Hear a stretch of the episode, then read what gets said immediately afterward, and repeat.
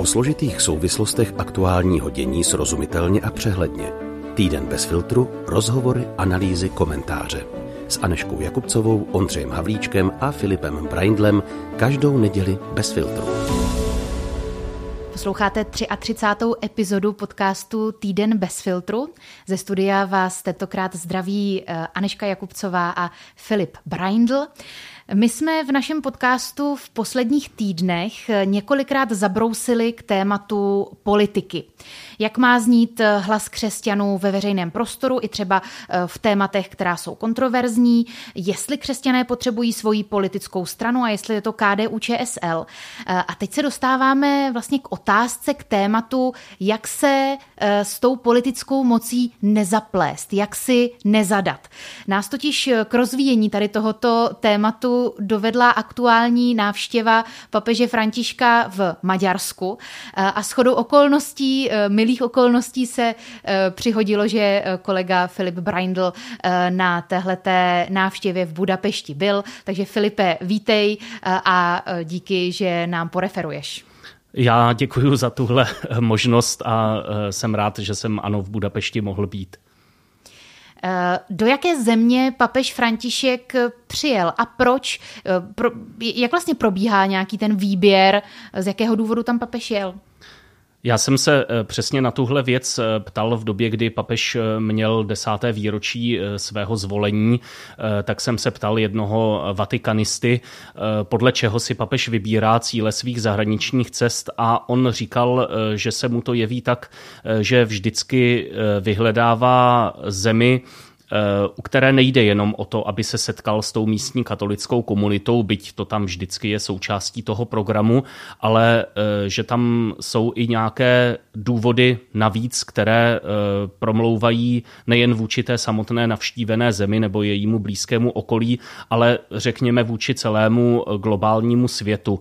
Tak to bylo vidět při té poslední cestě do Afriky, kde zdvihnul ta témata vlastně vykořišťování Afriky a podobně, násilí, které vede kolem eh, eh, bojů o zdroje a africké, které potom neslouží Afričanům, ale eh, slouží k obohacování někoho jiného.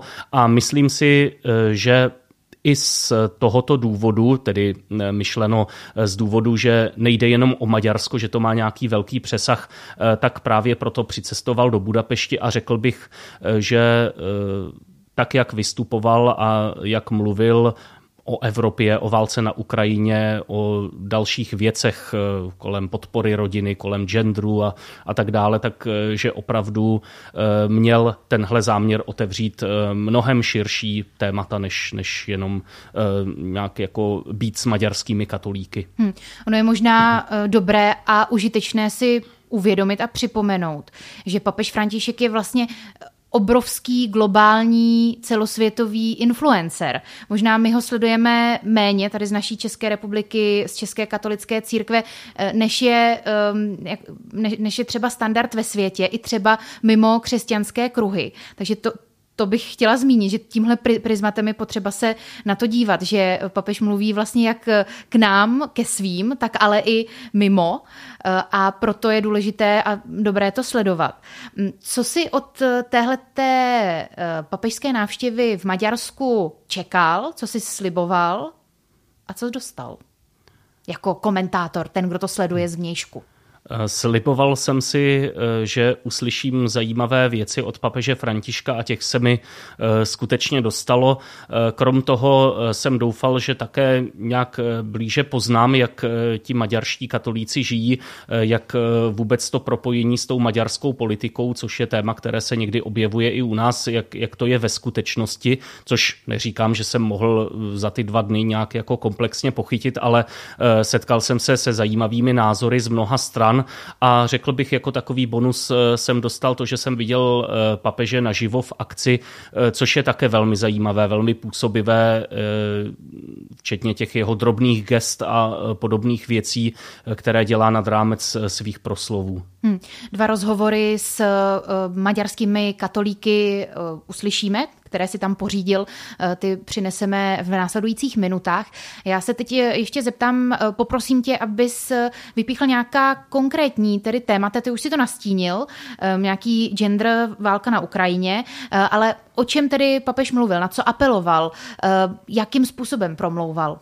On mluvil o mnoha tématech a řekl bych, že takovou zastřešující myšlenkou bylo odmítnout sobectví, e, nevidět jenom sebe, Eh, ať už je to při prosazování nějakých eh, vlastních zájmů, eh, ať už je to v péči o životních prostředí, byť to zůstalo trošku okrajovým tématem, ať už je to právě vůči válkám v širším okolí, ať už je to na úrovni nějaké evropské spolupráce. A hodně se vlastně očekávalo když to trošku zjednoduším, co řekne Orbánovi, eh, jak tedy eh, bude reagovat eh, na to, co třeba dělá maďarská vláda pod vedením premiéra Viktora Orbána. A tady to byl takový zajímavý mix toho, že on Maďarsko v některých věcech vyloženě chválil, třeba k tomu, že politika maďarská podporuje rodinu, nebo že podporuje církev na Blízkém východě, respektive křesťany na Blízkém východě východě eh, a eh, pochválil i určitý mm, konzervativní eh, směr v tom smyslu, že vytváří protipol zase vůči nějakým liberalistickým tendencím a pak zase zazněla určitá hm, řekl bych, umírněná, diplomatická, ale velmi zřetelná kritika. Ostatně zazní to v jednom z těch rozhovorů na to právě sobectví v tom prosazování vlastních zájmů eh, v, ve snaze eh, hrát si na vlastním písečku, tak říkajíc. A také hm, tam zcela jasně mluvil o eh, populistických, nacionalistických politicích, což tedy velice trefně na Viktora Orbána sedělo a všeobecně se to takto interpretovalo, i když to pochopitelně jako takto přímo neřekl. Mm-hmm. Možná si řekněme na tomto místě eh, od nás z České republiky, eh, jak Maďarsko sledujeme, co o Maďarsku víme, kdo je pro nás Viktor Orbán, i třeba podle toho, jak se v našich médiích o Maďarsku a o Viktor Orbánovi mluví. Myslím si, eh, že se o něm mluví příliš mnoho na to, jak málo víme. A e, Viktor Orbán dostává nálepky, které jsou velmi na okraji, abych to tak řekl. Jo? Buď je prostě e, uctíván, adorován jako nějaký obránce prostě hodnot že jo, křesťanské Evropy a e, ten, který si tam dovede udělat pořádek v té zemi a tak dále. A nebo naopak zaznívá, on je diktátor, on tam prostě ruší demokracii, eh, narušuje ten demokratický pořádek, eh, hanba eh, je proruský a tak dále, což v mnoha věcech platí skutečně, ale někdy tohle zaznívá třeba bez porozumění nějakému, nějakému hlubšímu kontextu. Hmm. Možná, jestli by si dokázal říct nějakou jednu, dvě věci, které jsou fakt, o, o, mm, které můžeme považovat za fakt o Viktoru Orbánovi, který je prostě problematický. Eh, abychom to tady zase ne nějakým způsobem nerozmělňovali, že jeden říká to, jeden to a, a tak dále, tak něco, co opravdu můžeme považovat s jistotou za problematické. No tak s jistotou je problematické třeba to, eh, že on jmenuje mm, různé funkcionáře, eh, zcela mimo eh, vlastně ten běžný demokratický rámec. Takže eh, jmenuje prostě pověří někoho, eh, aby měl určitou věc na starosti typu školství, mimo tu klasickou složku vlády, mimo nějakého ministra, který tam je taky, ale pak je tam nějaká tahle nadřízená složka a ta přesahuje to volební období, takže ani případné volby, v nichž by voliči se vyslovili, že to chtějí jinak, tak by na tomhle nic nezměnili. Je tam tam eh, samozřejmě velký postup eh, vůči eh, médiím, která mu nejsou nakloněna, to tam je velmi jednoznačně. A celkově bych řekl, že on se vlastně staví do role člověka, který je všeobecně Maďary jako brán, jako vůdce, ale tak to ve skutečnosti není. Ano, on vyhrává volby, to je nepopíratelný fakt eh, a z toho získává ten mandát, ale on se z toho mandátu snaží jaksi vytřískat eh, mnohem víc, než, než mu přísluší. Nakonec i ta ústavní většina, kterou má, eh, tak je díky tomu, že přizpůsobil ty volební okrsky, aby to tak vyšlo. Ta skutečná podpora prostě nevychází té ústavní většině. Hmm, takže možná nějaké diktatorské snahy jsou silné slovo, ale autoritářský, jak si nastavování autoritářského režimu, uzurpování si moci a i to, že mm, teda splňuje nějaké ty populistické definice mm, slova populista, tak to je fakt, to asi je potřeba brát, že tak je. Myslím si, že ano. Člověk, který jde prostě nad rámec nějakého demokratického mandátu nebo mimo ducha eh, té demokracie. Takhle hmm. bych to asi hmm. řekl. Neohlíží se třeba na to, že někteří lidé jsou proti a zkrátka je válcuje, eh, protože může, hmm. že má tu moc. Eh, ty jsi zmínil, že určitými kruhy je Viktor Orbán adorován jako ten, kdo je zastánce té, eh, těch tradičních křesťanských hodnot a toho správného opravdového řádu světa, jak má být. Eh, jak to tedy je doopravdy, eh, jak, žijí, jak se žije katolíkům v Maďarsku a vnímají to oni taky tak, že je Viktor Orbán jejich, jejich člověk? Někteří to tak vnímají a já jsem eh, z mnoha z nich hovořil a eh, zároveň bych taky řekl, nebo mm, mám ten dojem, eh, že je to velká mediální hra, je to prostě velká sebestylizace a byl jsem i svědkem toho, neměl jsem možnost to číst v originále, ale tak, jak byly překládány ty různé mediální výstupy v době návštěvy papeže Františka, tak právě v těch sobotních vydáních se objevovalo, že eh, papež dal zapravdu Orbánovi v tom, že je třeba se mít na pozoru proti genderovým ideologiím ze západu, což skutečně papež řekl, ale už tam nebylo o těch nacionalistických, populistických politicích. Eh, takže eh, je to takový obrázek, který ti lidé v Maďarsku dostávají a mm, mnozí z nich skutečně mají, mm, se pohybují třeba jenom v okruhu těch státních nebo pro Orbánovských médiích, což, což už do jisté míry splývá a pak tenhle obrázek dostávají, eh, vytvářejí eh, si ten pocit, eh, že to takhle je. Ostatně zrovna tuhle otázku jsem položil právě jednomu z těch, z těch lidí, kteří mi dali opravdu cený vhled do téhle věci. Tohle konkrétně za chviličku zmíní novinářka Ester Šáho, Šáhová, já teď nevím, jak to správně přechýlit, která se ostatně eh, hned na začátku toho rozhovoru i sama představí. Pojďme si poslechnout, co nám řekla.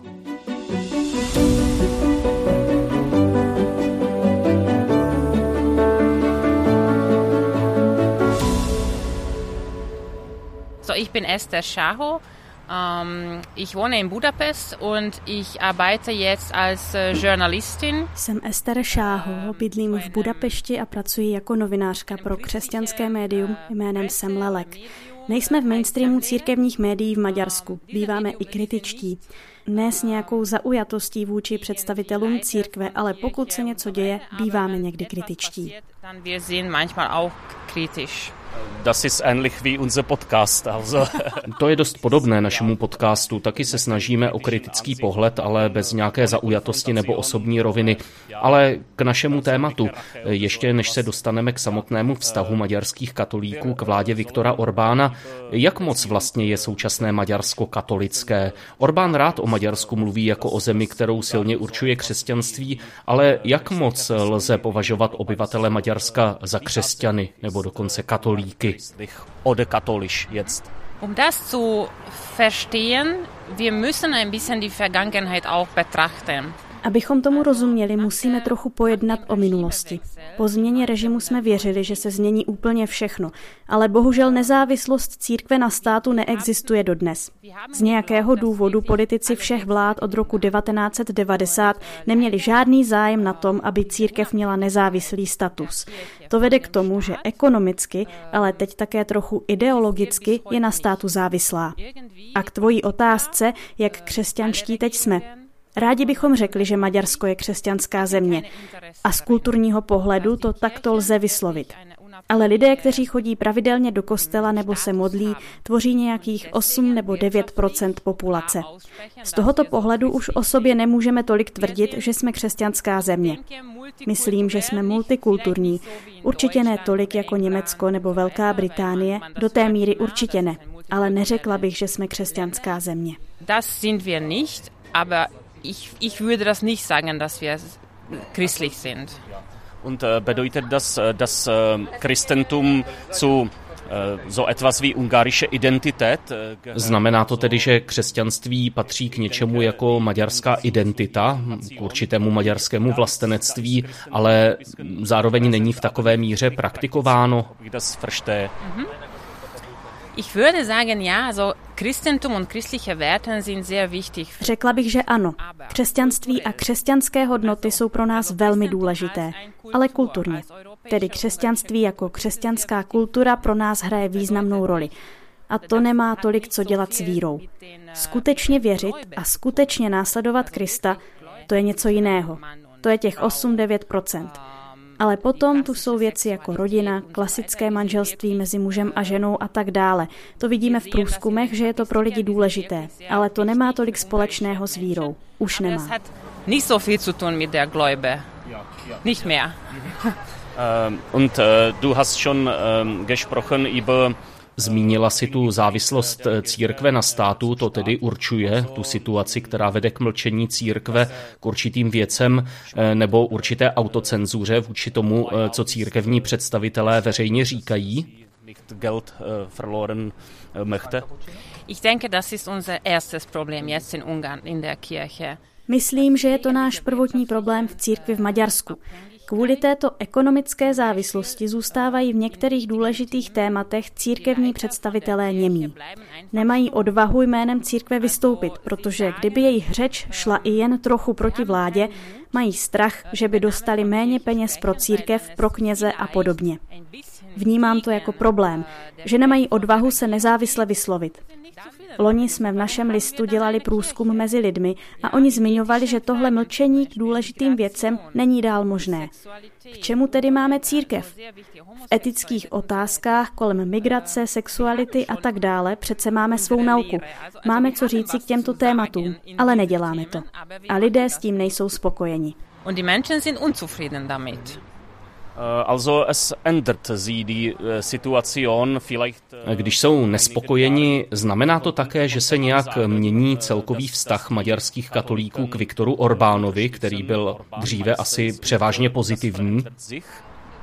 Ein bisschen verändert es sich. Ähm, in den letzten ein paar Wochen Trochu se to změnilo. Například v posledních týdnech byly v Maďarsku publikovány dva důležité texty a oba napsali kněží. S velkou vážností psali o této závislosti církve na státu s tím, že musí přestat a psali také o určitém farizeismu církve. Byla to tedy odvážná slova a bylo to vůbec poprvé, kdy u nás něco takového kněží napsali. Myslím, že je to velmi důležité a celkově vidím změnu v drobných krocích, kdy lidé vnímají pravdu.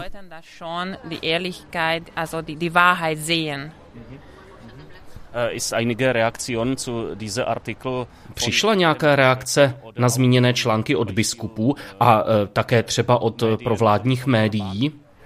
Also in der Kirche, um, ja, also wir haben das uh, sehr froh. V církvi jsme to četli s velkou radostí, ale pokud jde o biskupy, přesně to nevím, ale tuším, že neměli takovou radost jako my, věřící. Od vlády nepřišla žádná reakce. Ty články četlo mnoho lidí a měli značný dosah, ale ti, kterých se ty texty týkaly, tedy církevní vedení a vláda, dosud nereagovali. Warum eigentlich Čím si sama vysvětluješ, že politik typu Viktora Orbána se tak silně profiluje v té křesťanské rovině a vlastně církev používá jako politický nástroj? Nach, nach deiner Meinung. Jak to já vidím, po změně režimu v 90. letech byl Orbán a strana Fides liberální. Skutečně liberální, včetně církve, o které často mluvili s tím, že nechtějí budovat stát, který by měl něco společného s církví. Tak to tehdy komunikovali. V průběhu let došlo ke změně v hlásaných názorech.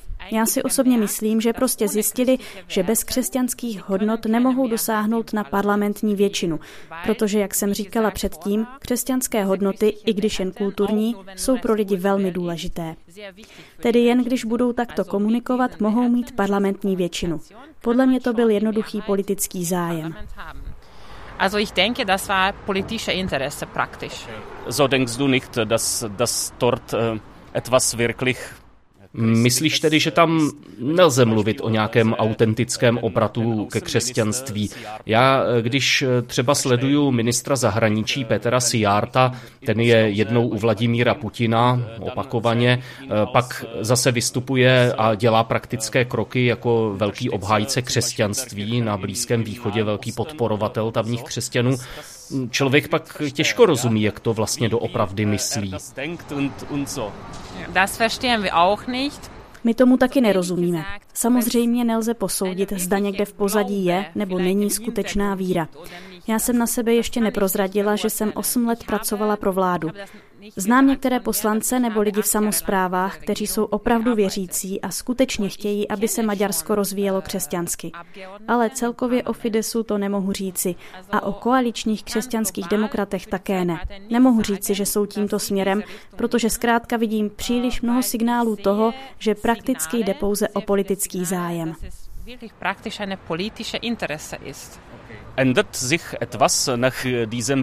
A teď, eh, co se týká návštěvy papeže Františka v Budapešti, změní se něco po ní, eh, když vezmeme, že některé jeho výroky byly relativně jasné, třeba o migraci?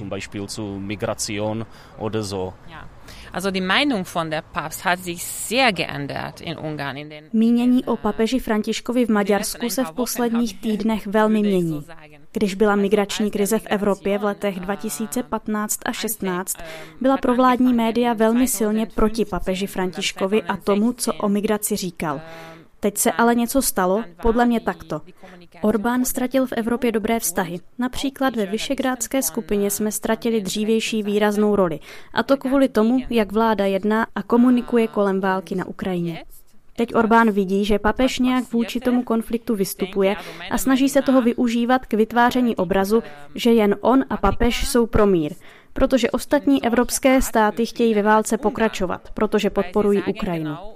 To ale samozřejmě není pravda. Vatikán není pro mír stejným způsobem jako Maďarsko, které vůbec nepočítá s podmínkou, že napřed ruští vojáci opustí Ukrajinu a teprve potom bude možné mluvit o míru. Tady se mluví jen mír okamžitě, hned zítra, ale neříkáme jak. Vůbec to tedy není stejné snažení o mír.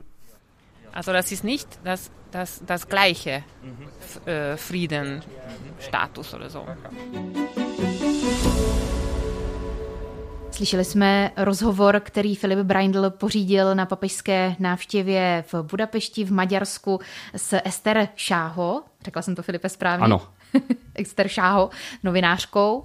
Mm, možná se zeptám, jak to interně maďarští katolíci řeší tenhle ten, tuhle tu nějakou jakoby dualitu, podporu Orbána, nepodporu, podporu toho, aby uh, katolíci měli nějaký vliv na fungování státu skrze třeba nějaké ty své, řekněme, bojovníky v předních liních na politických postech, nebo uh, zase ti zastánci té sekularizace. Probíhá tam nějaký dialog, uh, nějaká vnitrostátní nebo vnitrocírkevní diskuze? No, jak jsem pochopil, tak eh, se teprve opravdu otvírá a jsou to jednotlivci, eh, kteří eh, vlastně tyhle pohledy nabízejí. Jsou to ti dva kněží, které Ester zmiňovala v tom rozhovoru, kteří přišli s těmi do jisté míry průlomovými články o tom, že tento současný stav je neudržitelný a to otevřelo tu debatu. Na druhou stranu jsem pochopil, že třeba biskupové nadále zůstávají velmi opatrní s nějakými drobnými výjimkami, výjimkami, ale eh, to jsou třeba biskupové, kteří jsou už emeritní a tak podobně. Eh, já jsem eh, si chystal i na jeden rozhovor, ale nakonec nebyla možná jeho realizace právě s jedním emeritním biskupem, už 80-letým, který dlouhodobě se vymezuje proti, proti tomu režimu, ale zůstává tak nějak osamocený a není to biskup, který by byl aktuálně v úřadu. Hmm. Zachytil si i nějaké nápady, jak z toho ven, jak jaké by bylo řešení téhle nelehké situace, nebo přišel si na něco sám? No, jak eh, se to jevilo mně, aniž bych měl možnost nějak radit a e, trošku e, jsem se nechal inspirovat rozhovorem, který ještě uslyšíme, tak ona je to asi otázka nějakých drobných krůčků a nějakého testování toho terénu, protože mm, já si myslím, že když by nějaký biskup zkusil otevřeně promluvit a otevřeně, pokud by to tak cítil samozřejmě, to já taky nevím, jak, jak oni to vnitřně cítí, ale otevřeně by promluvil o tom, že se mu ta konkrétní věc nelíbí a nepřijde mi uh, úplně v souladu třeba s uh, křesťanským pojetím života, uh, tak by se třeba ukázalo, že vlastně to slovo je docela mocné, že jako ten ta vláda, byť možná jako tu moc má, tak si ve skutečnosti nemůže úplně dovolit třeba jít do nějakého střetu. Jo? Takhle si ten terén trošku osondovat a zároveň i třeba nabízet zase tu vstřícnost eh, v jiných oblastech, tam, tam kde ta schoda je, eh, tak eh, o té spolupráci mluvit, rozvíjet ji, ale říkat takhle jako nejde, aby, já nevím, byli umlčováni prostě nepohodlní novináři nebo aby prostě vznikaly funkce, které nemají pod, za sebou nějaký demokratický mandát a tak dále. Hmm. To je pro mě nepředstavitelné, že to ta církev nedělá, protože pro mě je to vlastně v jádru toho, to, v co věřím, prostě nějaká svoboda a dodržování lidských práv, to je absolutně neodloučitelné, tak si to moc neumím představit. Asi z důvodu toho, že tam nežiju a e, nemám kolem sebe celý ten kontext, to je potřeba e, říct nebo potřeba si uvědomit, že do toho člověk ne, nemůže vidět. Je to přesně tak, e, protože ono to Maďarsko je prostě celé specifické. Už když člověk s nimi mluví, tak skoro každý poukáže na to, že jako my jsme obklopeni těmi z velké části slovanskými národy eh, a jsme takový ostrov, vždycky jsme byli, jsme takový eh, sami pro sebe eh, a ten průnik to, té státní moci s tou církevní, která zase nějak formuje tu kulturu té země, tak křesťanská tradice, jak o tom Ester mluvila, tak to tam je velmi silné.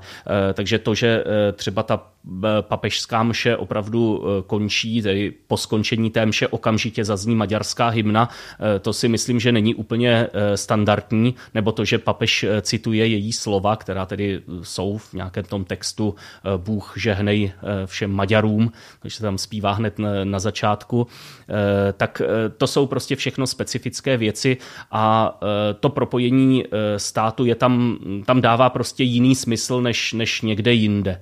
Jo, ale e, pořád samozřejmě mm, člověk musí vidět taky určité hranice a e, můj dojem a i dojem ostatně e, obou dvou, Ester i Baláže, kterého si za chviličku pustíme, také dalšího, dalšího novináře, který pokrýval i tu papežskou návštěvu, tak směřují k tomu, že ta hranice už byla překonána, že se zkrátka ta církev zapletla víc, než by bylo žádoucí.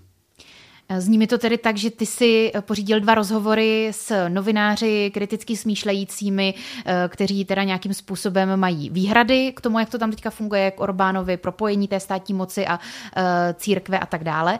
Eh, měl si možnost načerpat i nějaké názory z opačného tábora, z těch pro-orbánovských řad? Ano, určitě a e, taky vysvětlím, proč je tady nabízím. E, tam většinou hrála roli jazyková bariéra, e, protože dotyční byli schopni třeba vyjádřit nějak základní myšlenku, bylo to pochopitelné, ale nebylo to tak, abych to eh, dával jako nějakou souvislou řeč, eh, ale eh, v zásadě ano, je, je spousta lidí, kterým vlastně dává smysl to, jak Viktor Orbán vystupuje, berou ho jako, jako člověka, který reprezentuje to křesťanské Maďarsko a zmiňovali třeba i to, že chápou eh, tu jeho roli vůči konfliktu na Ukrajině, eh, protože on podle nich eh, vidí situaci těch Ukrajinců, kteří, pardon, protože on vidí situaci těch Maďarů žijících v Zakarpatí na území Ukrajiny, kteří mm, tam nejsou úplně v jednoduché situaci, ale zase těžko říct. Eh, někteří eh, mluví o nějakém jejich útlaku, někteří mluví o tom, eh, jak ostatně teď uslyšíme, že sami vlastně bojují za svobodu Ukrajiny při tom napadení Ruskem. Takže i tyhle hlasy tam jsou a jsou hm, podle mě relevantní, ono jako nic není černobílé. Teď ale zazní rozhovor s Balážem Julášem, který právě působí v nezávislém maďarském týdeníku Maďar Hang a e, s ním jsme mluvili o tom spojení e, křesťanství, církve a maďarského státu.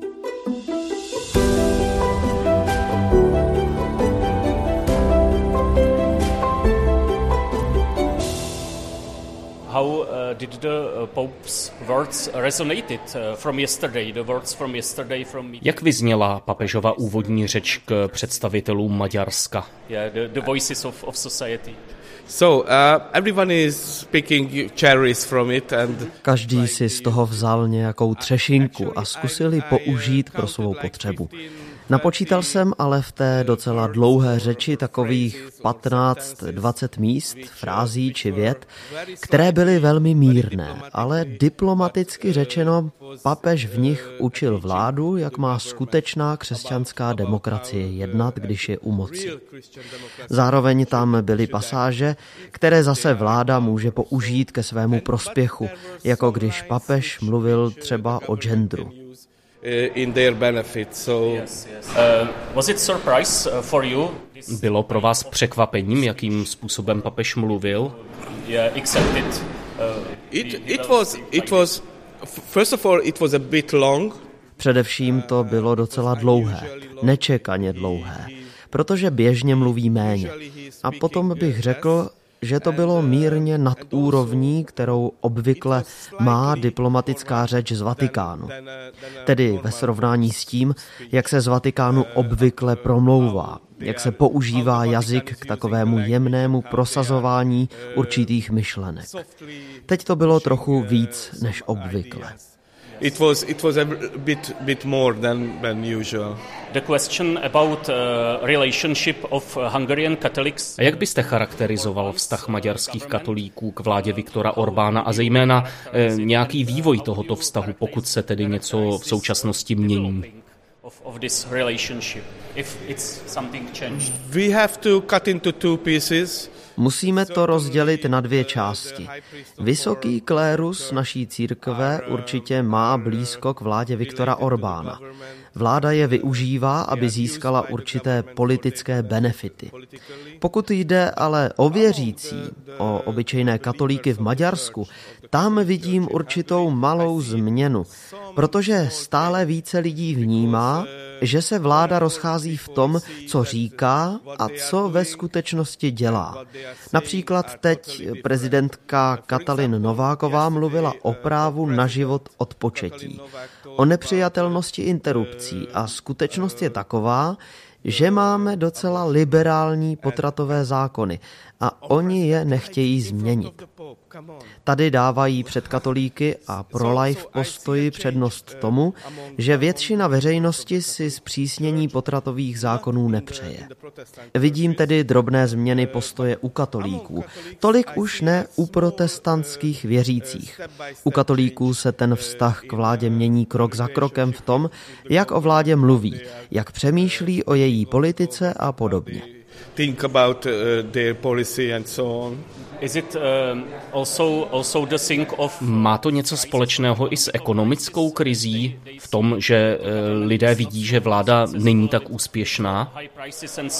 So I, I don't see a connection between the two. Tu souvislost s ekonomickou krizí a rostoucími cenami nevidím, protože pozvolné změny, o kterých mluvím, začaly už před touto krizí. V tomto tedy tolik není. Dodal bych, že problém spočívá v tom, že vláda se stále snaží v zahraničí vytvářet imič Maďarska jako křesťanské země, že je tady pomalu každý křesťanem, ale to vůbec není pravda. Církev používá vládní peníze, aby opravila kostely, tedy budovy, ale ne k evangelizaci, tedy k tomu, aby přivedla lidi do kostelů. Máme tedy krásně opravené kostely, ale bez věřících uvnitř.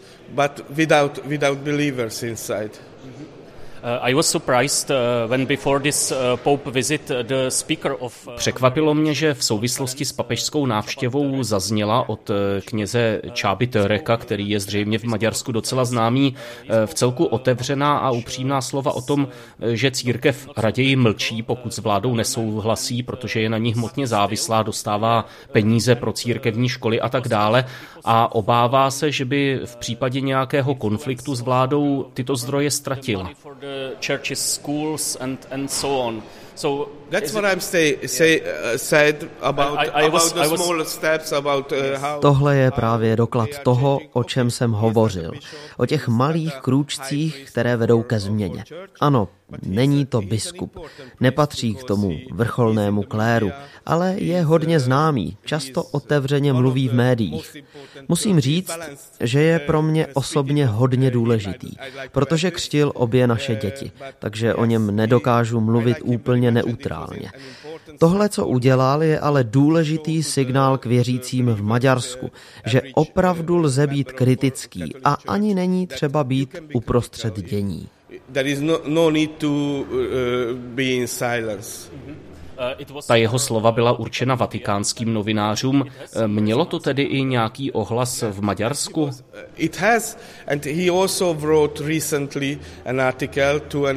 Ano, a on současně také publikoval texty v našich nezávislých médiích, kterých není mnoho. Ty texty měly velký dosah a otevřely debatu mezi lidmi v tom smyslu, že když se může takto vyslovit známý kněz, mohu to samé udělat i já. V tom tedy spočívá hlavní důležitost toho, že takto promluvil nahlas. I can also speak out, so it was important that he spoke out. Mm-hmm. Poslední otázka o postoji maďarských katolíků k válce na Ukrajině. Uh, vím, že to má různé roviny, uh, včetně postavení maďarské menšiny na zakarpatské Ukrajině, ale jak byste tu katolickou pozici charakterizoval? Je to tak, že lidé v Maďarsku tolik nepodporují dodávky zbraní na obranu Ukrajiny, ale velmi silně se angažují v humanitární pomoci? So, so first of all, uh, I don't think it, uh, the opinion on on Ukraine and the Ukrainian war. Především si nemyslím, že by se názor na válku na Ukrajině odvíjel od církevní příslušnosti. V katolické církvi i protestantské církvi je určitě řada lidí, kteří jsou proruští. A to vůbec ne proto, že máme maďarskou menšinu na západní Ukrajině. Tito Maďaři žijící na Ukrajině totiž Ukrajinu podporují. Mnozí bojují v ukrajinské armádě. Mají dvojí identitu, maďarskou i tu ukrajinskou. A vůbec pro ně nebylo otázkou, zda mají jít Ukrajinu bránit proti Rusku. To, zda lidé u nás jsou proruští nebo proukrajinští, závisí na jejich politickém pohledu. Pokud je někdo příznivcem Viktora Orbána, táhne ho to k Rusku, přesněji řečeno k Putinovi. Tohle rozděluje lidi, protože vláda ve svých médiích hodně protlačuje ruskou propagandu. Používá ji jako zbraň, to klidně můžeme takto říct. Když to slyšíte tisíckrát, můžete tomu začít věřit. People, if you, if you hear it thousand times, then you maybe believe it. Eh, to byl druhý příspěvek, který Filip v Maďarsku na papežské návštěvě natočil. Eh, příspěvek eh, z rozhovoru s Balášem Gulášem, taky novinářem jednoho nezávislého maďarského média.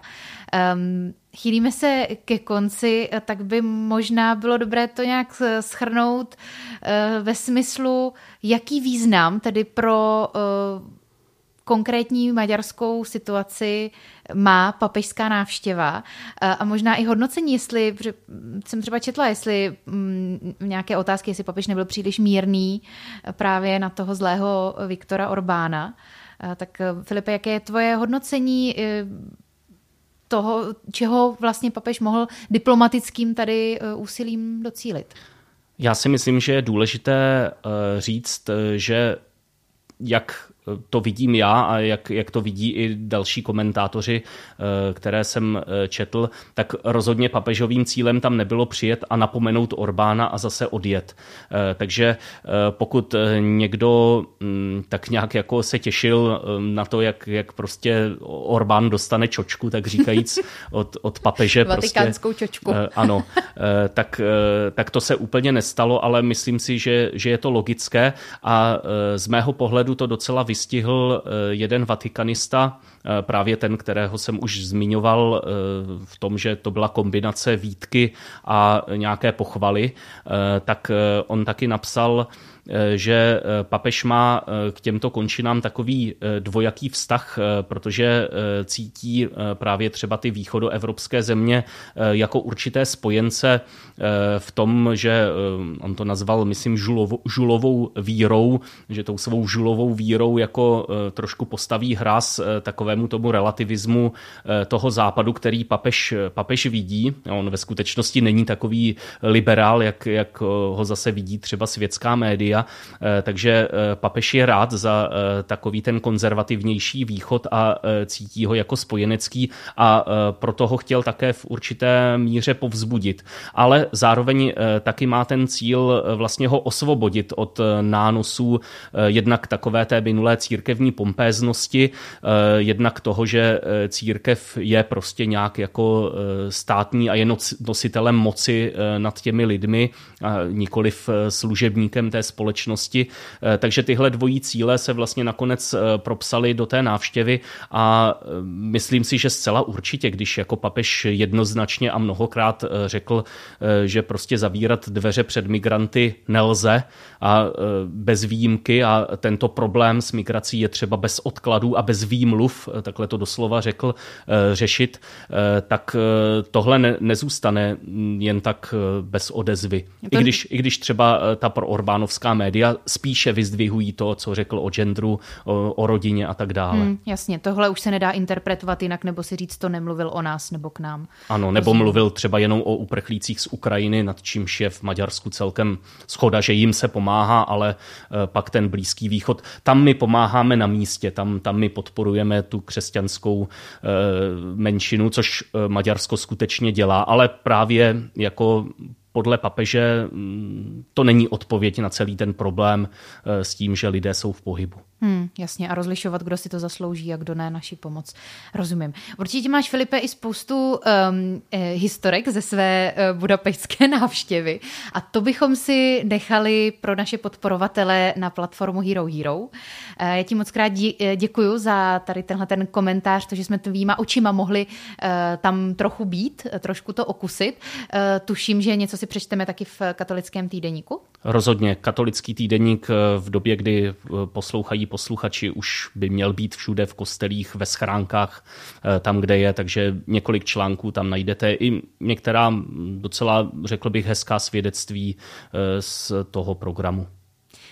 Tak díky vám za pozornost, díky Filipovi za komentář a budeme se těšit, že se uslyšíme eh, příští týden u řádného dílu a u spousty materiálů taky na Hero Hero. Díky. Mějte se hezky. Bez filtru. O zásadních věcech otevřeně a bez předsudků.